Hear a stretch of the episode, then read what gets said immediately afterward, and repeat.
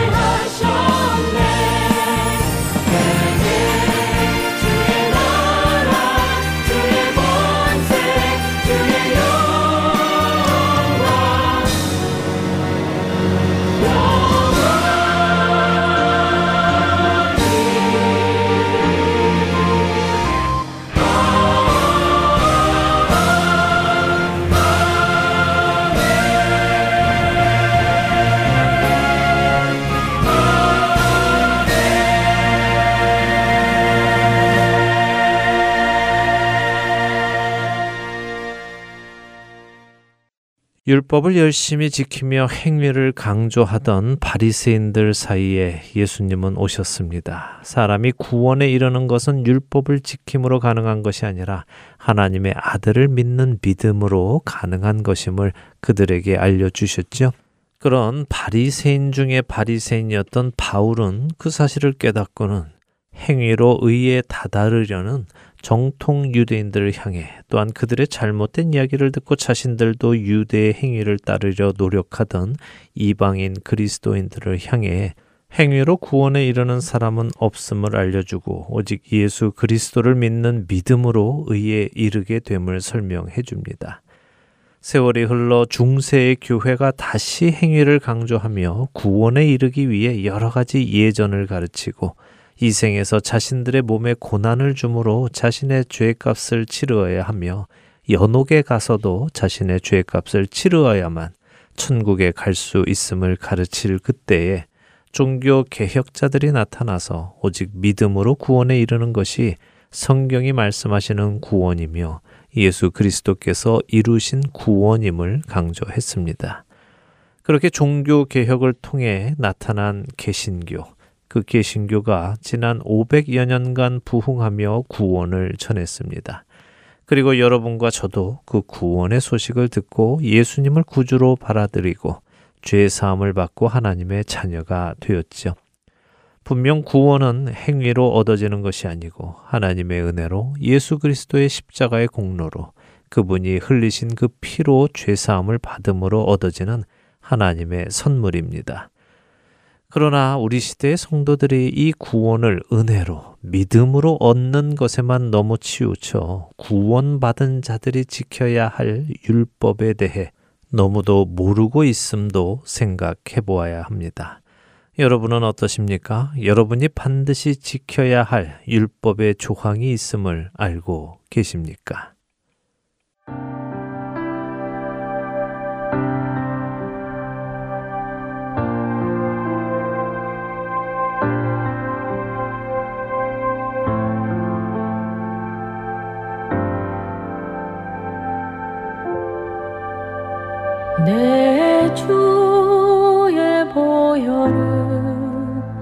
정하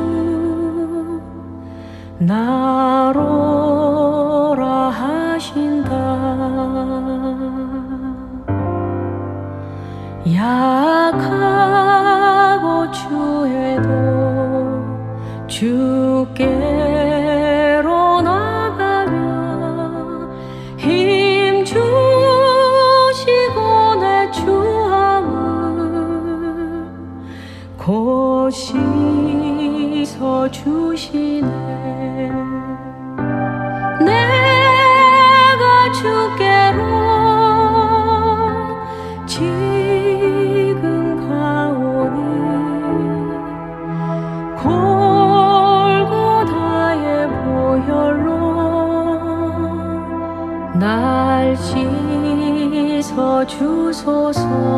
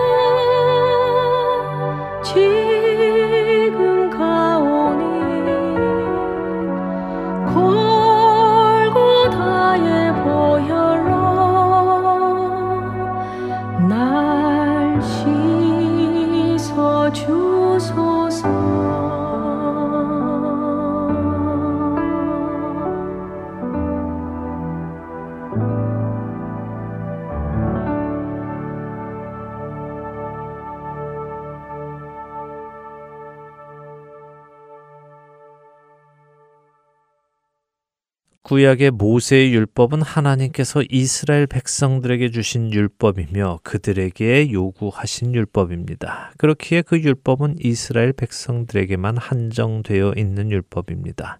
물론 그 율법의 정신은 하나님을 믿는 모든 이들에게도 적용됩니다. 쉽게 설명하면 우리가 자기 죄를 사함받기 위해 제물을 가지고 성전에 가서 제사를 지내야 하지 않는다는 말씀입니다. 사실 구약 시대 우리 이방인은 성전의 문을 열고 들어갈 자격조차 주어지지 않는 사람들이었기에 제사를 지낼 필요가 없는 것이 아니라 제사를 드릴 수도 없던 사람들이었습니다.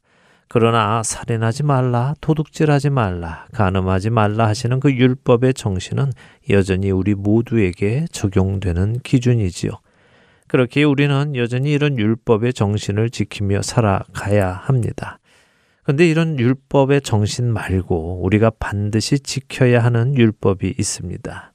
그 율법을 지키지 않으면 안 됩니다. 안 되는 것이 아니라 그 율법을 지키지 않으면 그 사람은 그리스도인이 될 수 없습니다. 어떤 율법일까요? 바로 예수님께서 주신 율법입니다. 하나님께서는 이스라엘 백성들에게 모세를 통해 612개의 율법을 주셨습니다. 우리 이방인은 그 율법이 무언지조차 제대로 모릅니다. 그것을 일일이 기억하고 지키기란 불가능해 보이지요. 그런데 예수님은 612개의 율법을 단 하나로 정리해 주셨습니다. 그렇기에 이 한 가지 율법을 기억하지 못하는 것은 말이 되지 않습니다. 요한복음 13장 34절입니다. 새 계명을 너희에게 주노니 서로 사랑하라. 내가 너희를 사랑한 것 같이 너희도 서로 사랑하라. 예수님께서 주신 단 하나의 계명이며 율법 서로 사랑하라. 그 율법을 여러분은 지키고 계십니까?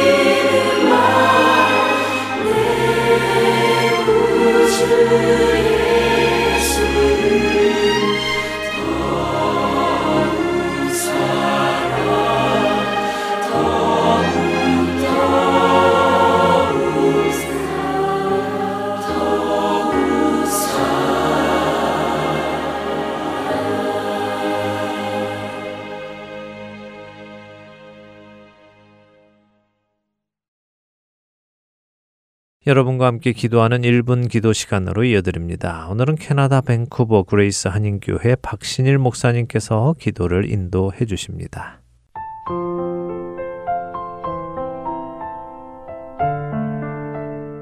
Heart and Soul 복음 방송 1분 기도 시간입니다. 저는 캐나다 밴쿠버에 있는 그레이스 한인교회 박신일 목사입니다. 오늘 새해를 맞이하여 함께 이 어려운 팬데믹 시대를 어떻게 이기며 살 것인가 이것이 우리의 기도 제목일 텐데 우리 함께 기도하는 시간을 갖겠습니다.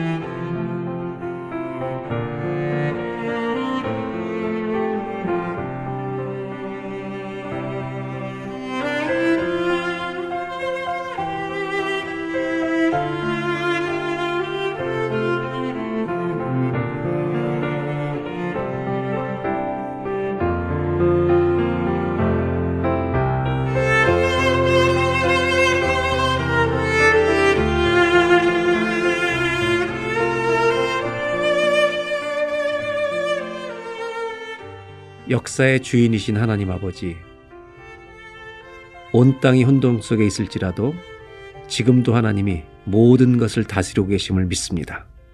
우리 주님께 어려움 속에서도 감사와 찬송과 영광을 올려드립니다. 2년이라는 기간 동안 고난의 터널을 온 세상이 지나고 있는데 이 시간에 우리 기독교인들은 하나님이 무엇을 말씀하시는지를 헤아려 들을 수 있는 지혜와 믿음을 갖게 해주시길 원합니다.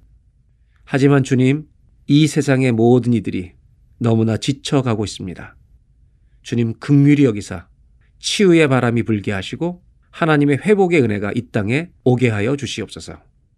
모든 교회마다 힘든 시간에 예배가 회복되게 하시고 어려울수록 더 열심히 예배드리는 하나님의 재단들이 되게 하여 주시고 성도들이 되게 하여 주옵소서.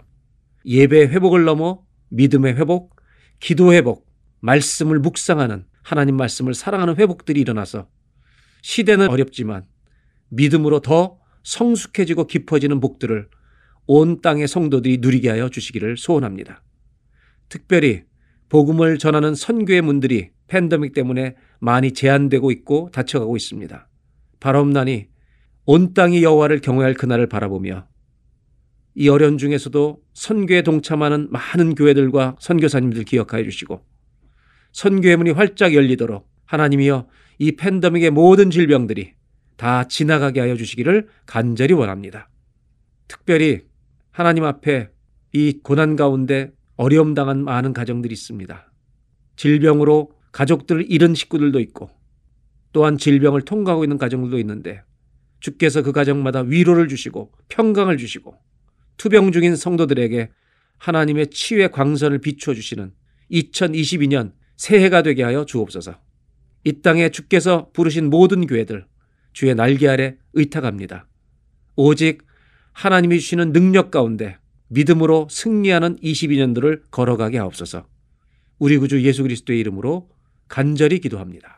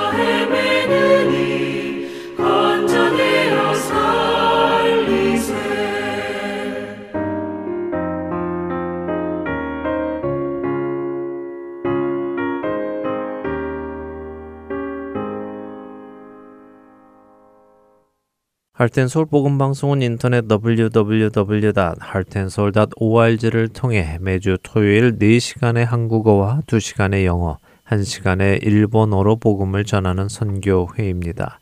이 방송은 스마트폰 앱이나 팟캐스트를 통해 여러분의 스마트폰에서 들으실 수 있으며 매주 댁에서 CD나 MP3 CD로 받아서 들으실 수도 있습니다.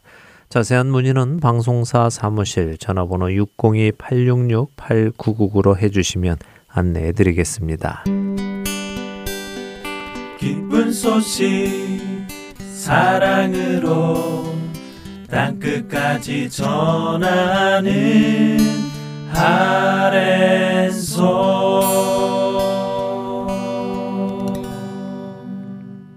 누가복음을 공부하는 시간입니다. 누가의 복음으로 이어드립니다.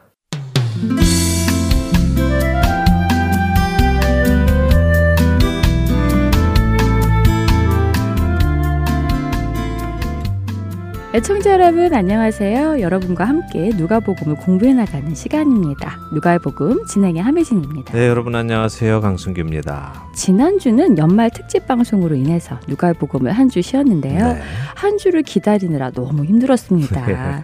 2주 전 누가의 복음을 나눌 때 변화산 이야기를 보며 베드로가 예수님의 용모가 빛나는 모습으로 변화되는 것과 엘리야와 모세가 나타나 예수님과 대화하는 것을 보고는 예수님께 초막 셋을 짓게 해달라고 뜬금없이 이야기를 했어요. 네. 그 이유를 설명해 주실 거라 하셨잖아요. 그랬죠. 그 이유가 궁금해서 2주간 정말 힘들었습니다. 그러셨군요. 혹시 그 이유를 좀 찾아보셨습니까? 어떠세요? 네, 좀 찾아봤는데요. 네. 베드로가 여기 있는 것이 좋사오니 하며 초막을 짓겠다고 했으니 뭐 그 장소에서 변화된 예수님을 보고 황홀경에 빠져서 계속 그곳에 있고 싶어서 그랬다는 해석이 있더라고요. 예, 뭐 그런 해석이 많이 있지요. 그런 해석도 나쁘지 않습니다. 변 화된 예수님의 모습을 보니 그곳이 너무 좋아서 그곳에 계속 있고 싶어서 그곳에 장막을 짓고 삽시다. 이런 의미로 예수님께 부탁을 했다는 것도 일리가 있습니다. 그런데 유대인들이 가지고 있는 메시아 사상도 우리가 좀 알아야 하는데요. 유대인들은 전통적으로 메시아가 오셔서 적을 무너뜨리고 이스라엘의 왕권을 다시 회복하는 때를 초막절이라고 생각을 합니다. 그 이유 중에 하나는 스가랴서의 예언 때문인데요. 스가랴서를 한번 보도록 하겠습니다. 스가랴서 14장 16절에서 19절을 읽지요. 네, 스가랴 14장 16절부터 읽습니다. 예루살렘을 치러 왔던 이방 나라들 중에 남은 자가 해마다 올라와서 그 왕 망군의 여호와께 경배하며 초막절을 지킬 것이라. 땅에 있는 족속들 중에 그 왕 만군의 여호와께 경배하러 예루살렘에 올라오지 아니하는 자들에게는 비를 내리지 아니하실 것인즉 만일 애굽 족속이 올라오지 아니할 때에는 비 내림이 있지 아니하리니 여호와께서 초막절을 지키러 올라오지 아니하는 이방 나라들의 사람을 치시는 재앙을 그에게 내리실 것이라. 애굽 사람이나 이방 나라 사람이나 초막절을 지키러 올라오지 아니하는 자가 받을 벌이 그러하니라. 스가랴서의 이 말씀에 의하면 이방 나라들이 예루살렘을 치러 오는데 성공하지 못하고 대부분 죽게 됩니다. 그리고 남은 자들은 해마다 예루살렘에 와서는 초막절을 지킬 것이다라고 하시죠. 네. 또한 땅에 있는 족속들 중에 왕이신 여호와 하나님께 경배하러 예루살렘에 올라오지 않는 자들은 하나님께서 재앙을 내리실 것이다라고 하십니다. 이런 일은요 예수님 당시까지 없었습니다. 네. 이스라엘의 역사 속에 일어나지 않았죠. 그래서 이스라엘 사람들은 메시아가 오시면 이 일이 일어날 것이다라고 믿고 있었습니다. 베드로는 이 변화산 사건을 보기 약 8일 전에 예수님이 하나님의 그리스도 곧 하나님의 메시아이시다라고 고백을 했습니다. 그렇죠? 네, 그랬죠. 다른 복음서에 의하면 주는 그리스도시요 살아계신 하나님의 아들이십니다라고 고백했죠. 그렇습니다. 베드로는 예수님을 메시아로 고백했습니다. 그러니 그의 마음속에는 이제 그 메시아께서 약속하신 일을 이루실 것이다 하는 기대가 생겼겠지요. 빛나는 환한 모습으로 변화하시는 예수님을 보고 베드로는 아 드디어 때가 왔구나 네. 메시아께서 나라를 회복하시겠구나 그럼 초막절이 시작되겠구나라고 생각을 한 거죠. 네. 자 초막절은 무슨 절기입니까? 애굽에서 나온 이스라엘 백성들이 광야에서 초막을 치고 하나님과 시간을 보낸 것을 기억하는 절기라고 알고 있는데요. 맞습니다. 애굽에서 나온 이스라엘 백성들이 광야에서 초막을 쳤지요. 하나님도 그들 가운데 장막을 치시고 성막 안에 거하시며 그들과 함께 하셨습니다. 이것을 기억하고 기념하라고 하셨기에 이스라엘 남성들은 매년 초막절이 되면 일주일간 초막을 치고 생활을 합니다. 그래서 지금 베드로가 초막을 만들겠다고 하는 것입니다. 이제 약속하신 메시아께서 이스라엘을 회복시키실 것이라는 생각에서 그런 것이군요. 그렇죠. 그런데 재미있는 것은요. 베드로가 알기는 아는데 잘은 음, 모른다는 네. 것입니다.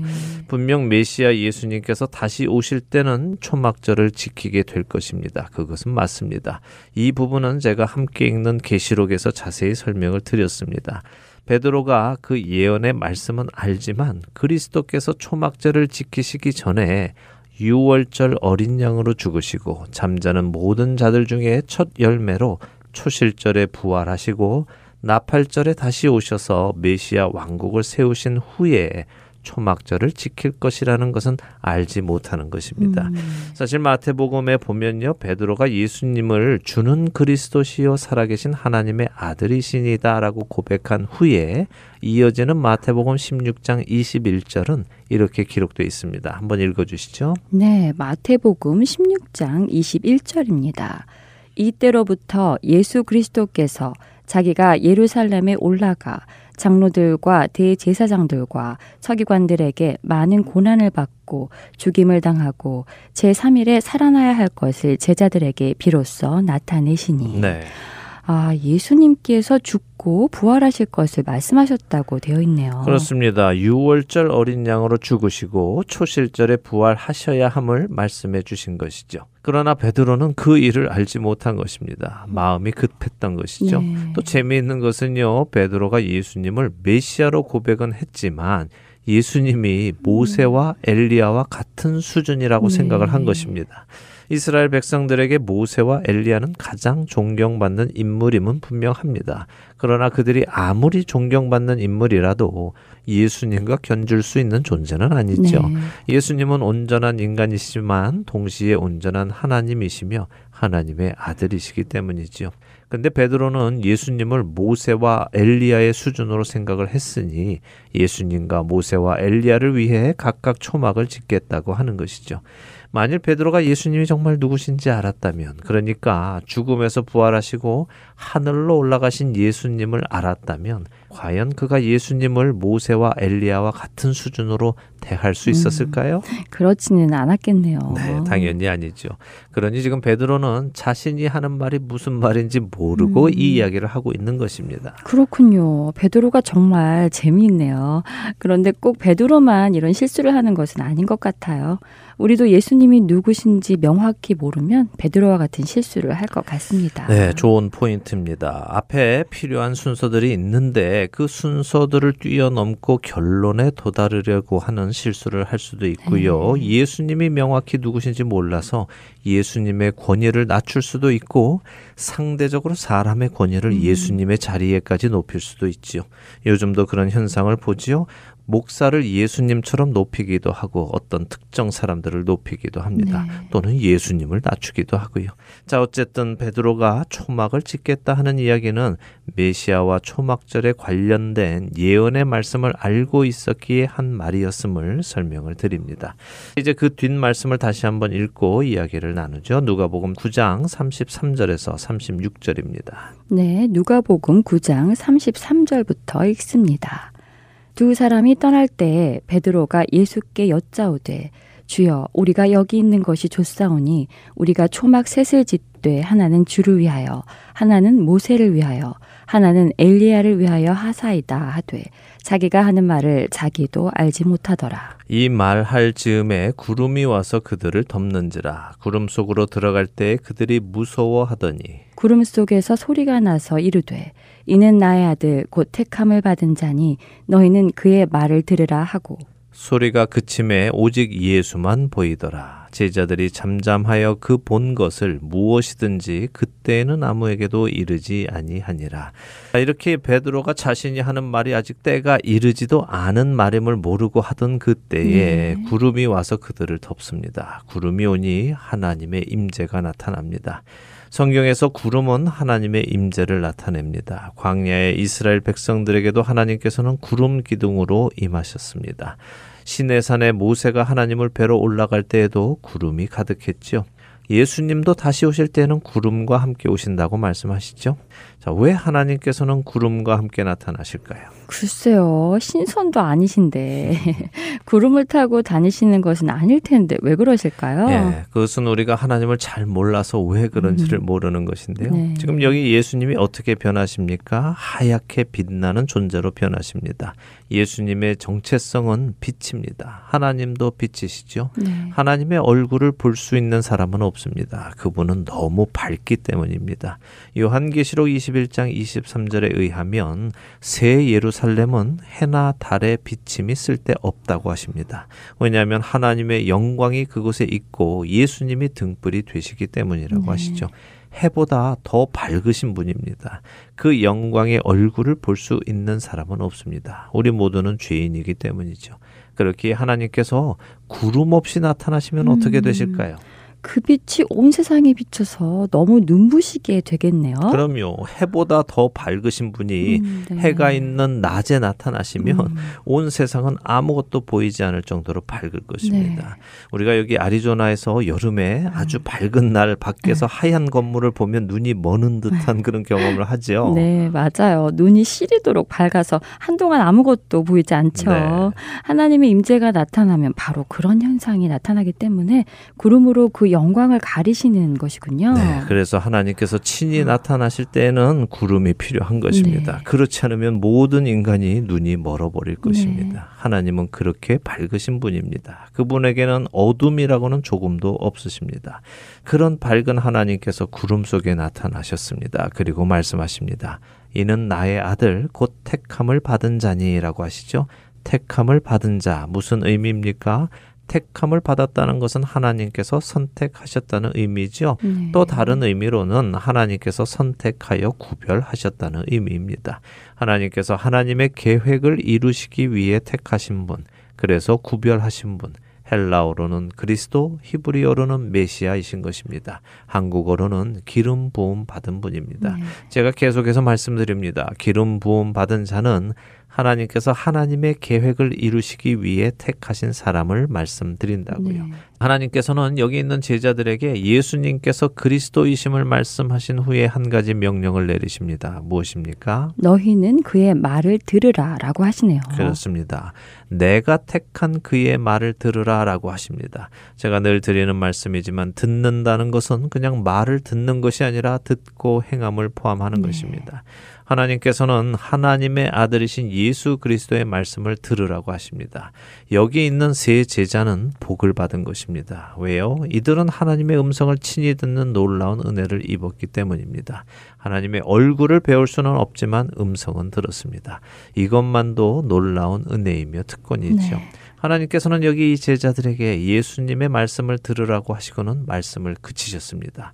그랬더니 제자들의 눈에 누구만 보입니까? 오직 예수님만 보였다고 하십니다. 네, 그 전에는 예수님이 누구와 계셨습니까? 모세와 엘리야요. 예, 그런데 이제는 예수님만 보입니다. 네. 아까도 말씀드렸죠. 이스라엘 백성들에게는 모세와 엘리야가 가장 존경받는 인물이고 각각 율법과 선지자를 대표하는 귀한 사람들입니다.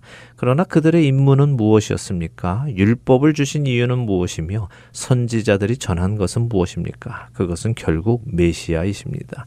예수 그리스도이시죠. 그렇기에 예수님만 남으신 것입니다. 이제 율법과 선지자가 주신 말씀보다 더 권위 있는 말씀이 눈앞에 나타나셨습니다. 지금까지 사마리아 백성들은 율법, 모세 오경만을 읽고 믿었습니다. 이스라엘 백성들은 율법과 선지서를 읽고 믿었습니다. 그런데 이제는 그것들을 내려놓고 예수님의 말씀을 들어야 하는 때가 왔다는 것입니다. 구약의 시대는 가고 신약의 시대가 왔음을 하나님께서 말씀해 주시는 것입니다. 이 모습을 보고 들은 제자들, 제자들이 그때에는 아무에게도 자신들이 본 것을 말하지 않습니다. 변화산 사건에서 우리가 배울 것을 몇 가지 정리해 보고 마치도록 하지요. 첫째는 아까 말씀드린 대로 마태복음에서는 예수님께서 죽으시고 부활하실 것을 말씀하셨 다고 했습니다. 네. 예수님은 왜 죽으십니까? 물론 우리 죄 때문에 죽으시고 우리의 죄값을 치르기 위해서 죽으십니다. 그러나 예수님이 죽으시는 이유 중 또 하나는 이스라엘 백성이 예수님을 거부하기 때문입니다. 이스라엘 사람들은 예수님이 메시아가 아니라고 믿었습니다. 네. 그러니까 예수님을 이방인의 손에 넘겨주었겠죠. 그렇겠네요. 예수님이 자신들이 기다리던 메시아이심을 알았다면 그렇게 죽임을 당하시도록 내어주지 않았겠어요. 맞습니다. 자, 이처럼 사람에게는 거부당하고 거절당하지만 변화산에서 하나님께서는 그 거부당할 예수님이 하나님이 택하신 분이심을 증언하십니다. 세상이 무엇라 하든 그것은 상관이 없습니다. 하나님이 무엇라 하시는가가 중요한 것입니다. 세상이 인정을 하든 하지 않든 상관없습니다. 하나님께서 인정하시면 되는 것입니다. 그렇죠? 그렇기에 우리도 세상에서 인정받으려 노력하지 말고 하나님께서 인정하시는 사람이 되어야 할 것입니다. 변화산 사건에서 배울 수 있는 두 번째 주제는 예수님께서 8일 전에 제자들을 향해 여기 서 있는 사람 중에 죽기 전에 하나님의 나라를 볼 자들도 있다고 하셨습니다. 네. 그리고 8일 후에 변화산 사건을 통해 베드로와 요한과 야고보가 하나님의 나라를 보았습니다.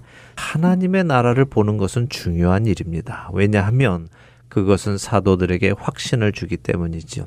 이 변화산 사건을 본 베드로는 베드로 후서 1장에 자신이 보았던 이 사건을 기록하고 있습니다. 한번 읽어볼까요? 베드로 후서 1장 10절에서 18절입니다. 읽어보지요. 네, 베드로 후서입니다. 1장 10절부터 읽습니다. 그러므로 형제들아 더욱 힘써 너희 부르심과 택하심을 굳게 하라. 너희가 이것을 행한즉 언제든지 실족하지 아니하리라. 이같이 하면 우리 주 곧 구주 예수 그리스도의 영원한 나라에 들어감을 넉넉히 너희에게 주시리라. 그러므로 너희가 이것을 알고 이미 있는 진리에 서 있으나 내가 항상 너희에게 생각나게 하려 하노라. 내가 이 장막에 있을 동안에 너희를 일깨워 생각나게 함이 옳은 줄로 여기노니 이는 우리 주 예수 그리스도께서 내게 지시하신 것 같이 나도 나의 장막을 벗어날 것이 임박한 줄을 알미라. 내가 힘써 너희로 하여금 내가 떠난 후에라도 어느 때나 이런 것을 생각나게 하려 하노라. 우리 주 예수 그리스도의 능력과 강림하심을 너희에게 알게 한 것이 교묘히 만든 이야기를 따른 것이 아니요 우리는 그의 크신 위엄을 친히 본 자라. 지극히 큰 영광 중에서 이러한 소리가 그에게 나기를 이는 내 사랑하는 아들이요 내 기뻐하는 자라 하실 때에 그가 하나님 아버지께 존귀와 영광을 받으셨느니라. 이 소리는 우리가 그와 함께 거룩한 산에 있을 때 하늘로부터 난 것을 들은 것이라. 네. 정말 베드로가 본 변화산 사건이 기록되어 있네요. 네, 자 베드로의 이야기를 잘 보시기 바랍니다. 베드로는 성도들에게 너희 부르심과 택하심을 굳게 하라 하고 권면합니다. 네. 이렇게 하면 실족하지 않는다고 하시죠. 부르심과 택하심을 굳게 하여 실족하지 않으면 그리스도의 영원한 나라에 넉넉히 들어간다고 했습니다. 영원한 나라에 들어가는 것을 늘 기억하라는 것입니다. 그것을 늘 기억하며 이 땅에서의 삶을 살라고 말하는 것입니다. 이것이 왜 중요할까요? 예전에 아이들을 놓고 이런 실험을 한 적이 있습니다. 아이들이 좋아하는 간식을 아이들의 눈앞에 놓고는 혼자만 있게 합니다. 그리고 아이에게 30분 동안 이것을 먹지 않으면 30분 후에 한 개를 더 주겠다라고 하고는 아이가 기다리나 기다리지 않나를 관찰하는 실험이었습니다. 어떤 아이들은 당장 눈앞에 있는 그 맛있는 간식을 먹습니다. 나중에 하나 더 받는 것을 음. 포기하고 네. 당장 먹고 음. 싶은 욕망을 채우는 네. 것이죠. 어떤 아이들은 먹고 싶지만 참습니다. 나중에 하나 더 받기 위해서 참는 음. 것입니다. 그리고는 나중에 받아서 두 개를 먹습니다. 이 실험은요, 몇십 년에 걸쳐서 했습니다. 그래서 각각의 아이들이 어떤 네. 성장을 하는지까지 관찰을 네. 했죠. 기다릴 줄 아는 아이들이 잘 자라났습니다. 공부도 더 잘했고 자신들이 원하는 꿈을 이루는 아이들이 더 많았습니다. 왜 그랬겠습니까? 미래를 위해 현재 절제를 할 줄 아는 아이들이어서 그랬을 것 같아요. 네, 그렇죠. 그것이 포인트입니다. 네. 미래에 주어진 약속을 위해 지금 당장 하고 싶은 것도 참을 수 있는 아이들이 훗날 자신들이 원하는 것을 얻었습니다. 성경이 우리에게 주시려는 말씀이 바로 이것입니다. 이 세상에서 지금 당장 원하는 것들을 다 얻으려 하지 말라는 것입니다. 이것들은 하나님께로부터 온 것이 아니라 마귀에게로부터 온 것이기에 그렇습니다. 지금 당장 쾌락을 쫓지 말고 영원한 나라를 바라보라 하는 것입니다. 네. 사도 베드로는 자신이 이제 이 땅에서 떠나가야 하는 것을 안다고 합니다. 그래서 남아 있는 형제들에게 편지합니다. 내가 떠난 후에라도 이것을 생각나게 하기 위해서 내가 이 글을 쓴다. 하나님의 나라가 있다는 것은 교묘하게 만든 이야기가 아니다. 내가 실제로 보았다. 지극히 큰 영광 중에서 하나님의 음성을 내가 들었다. 이는 내 사랑하는 아들이요 내 기뻐하는 자라라고 하셨다. 그러니 너희의 부르심과 택하심을 굳게 하여 실족하지 말라라고 말씀하시는 것입니다. 네. 이 말씀은 우리에게도 동일하게 적용이 됩니다. 하나님 나라는 있습니다. 예수님은 다시 오셔서 모든 악을 심판하시고 택하시고 부르신 자들을 하나님의 나라로 데리고 가실 것입니다. 이것을 생각하며 이 땅에서의 삶을 실족하지 않고 영원한 것을 굳게 붙들고 살아가야 하는 것입니다. 그렇게 살아가는 우리가 되기를 바랍니다. 아멘. 변화산의 사건에서 예수님께서 하나님의 나라를 보여주신 이유가 바로 그것이었네요. 우리로 영원한 세상을 품고 이 땅에 살아가라는 것이요. 네. 이제부터 세상의 유혹이 올 때 영원한 세상을 생각하며 절제하는 우리가 되기 원합니다. 실험에 참여한 어린이들이 간식을 참은 것처럼 말이에요. 네. 어쩌면 아이들은 30분만 참으면 음. 되니까 네. 참을 수 있었을 거야 라고 생각하실지도 모르겠습니다만 네. 우리의 한 평생 참는 것도 영원한 세상에 비하면 30분도 안 되는 짧은 시간입니다. 짧은 시간의 유익을 위해 영원한 것을 놓치지 않는 우리가 되기를 바라면서 오늘 누가의 복음은 여기서 마치겠습니다. 네, 새로 시작한 2022년 영원한 것을 얻기 위해 노력하는 우리 모두 되기 바랍니다. 저희는 다음 시간에 다시 찾아뵙겠습니다. 안녕히 계세요. 안녕히 계십시오.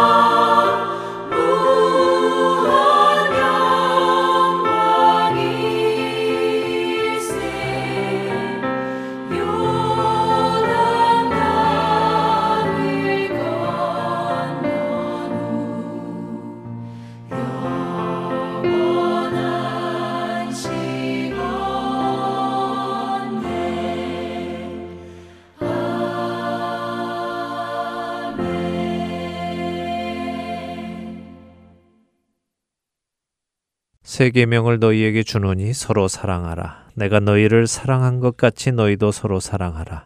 너희가 서로 사랑하면 이로써 모든 사람이 너희가 내 제자인 줄 알리라.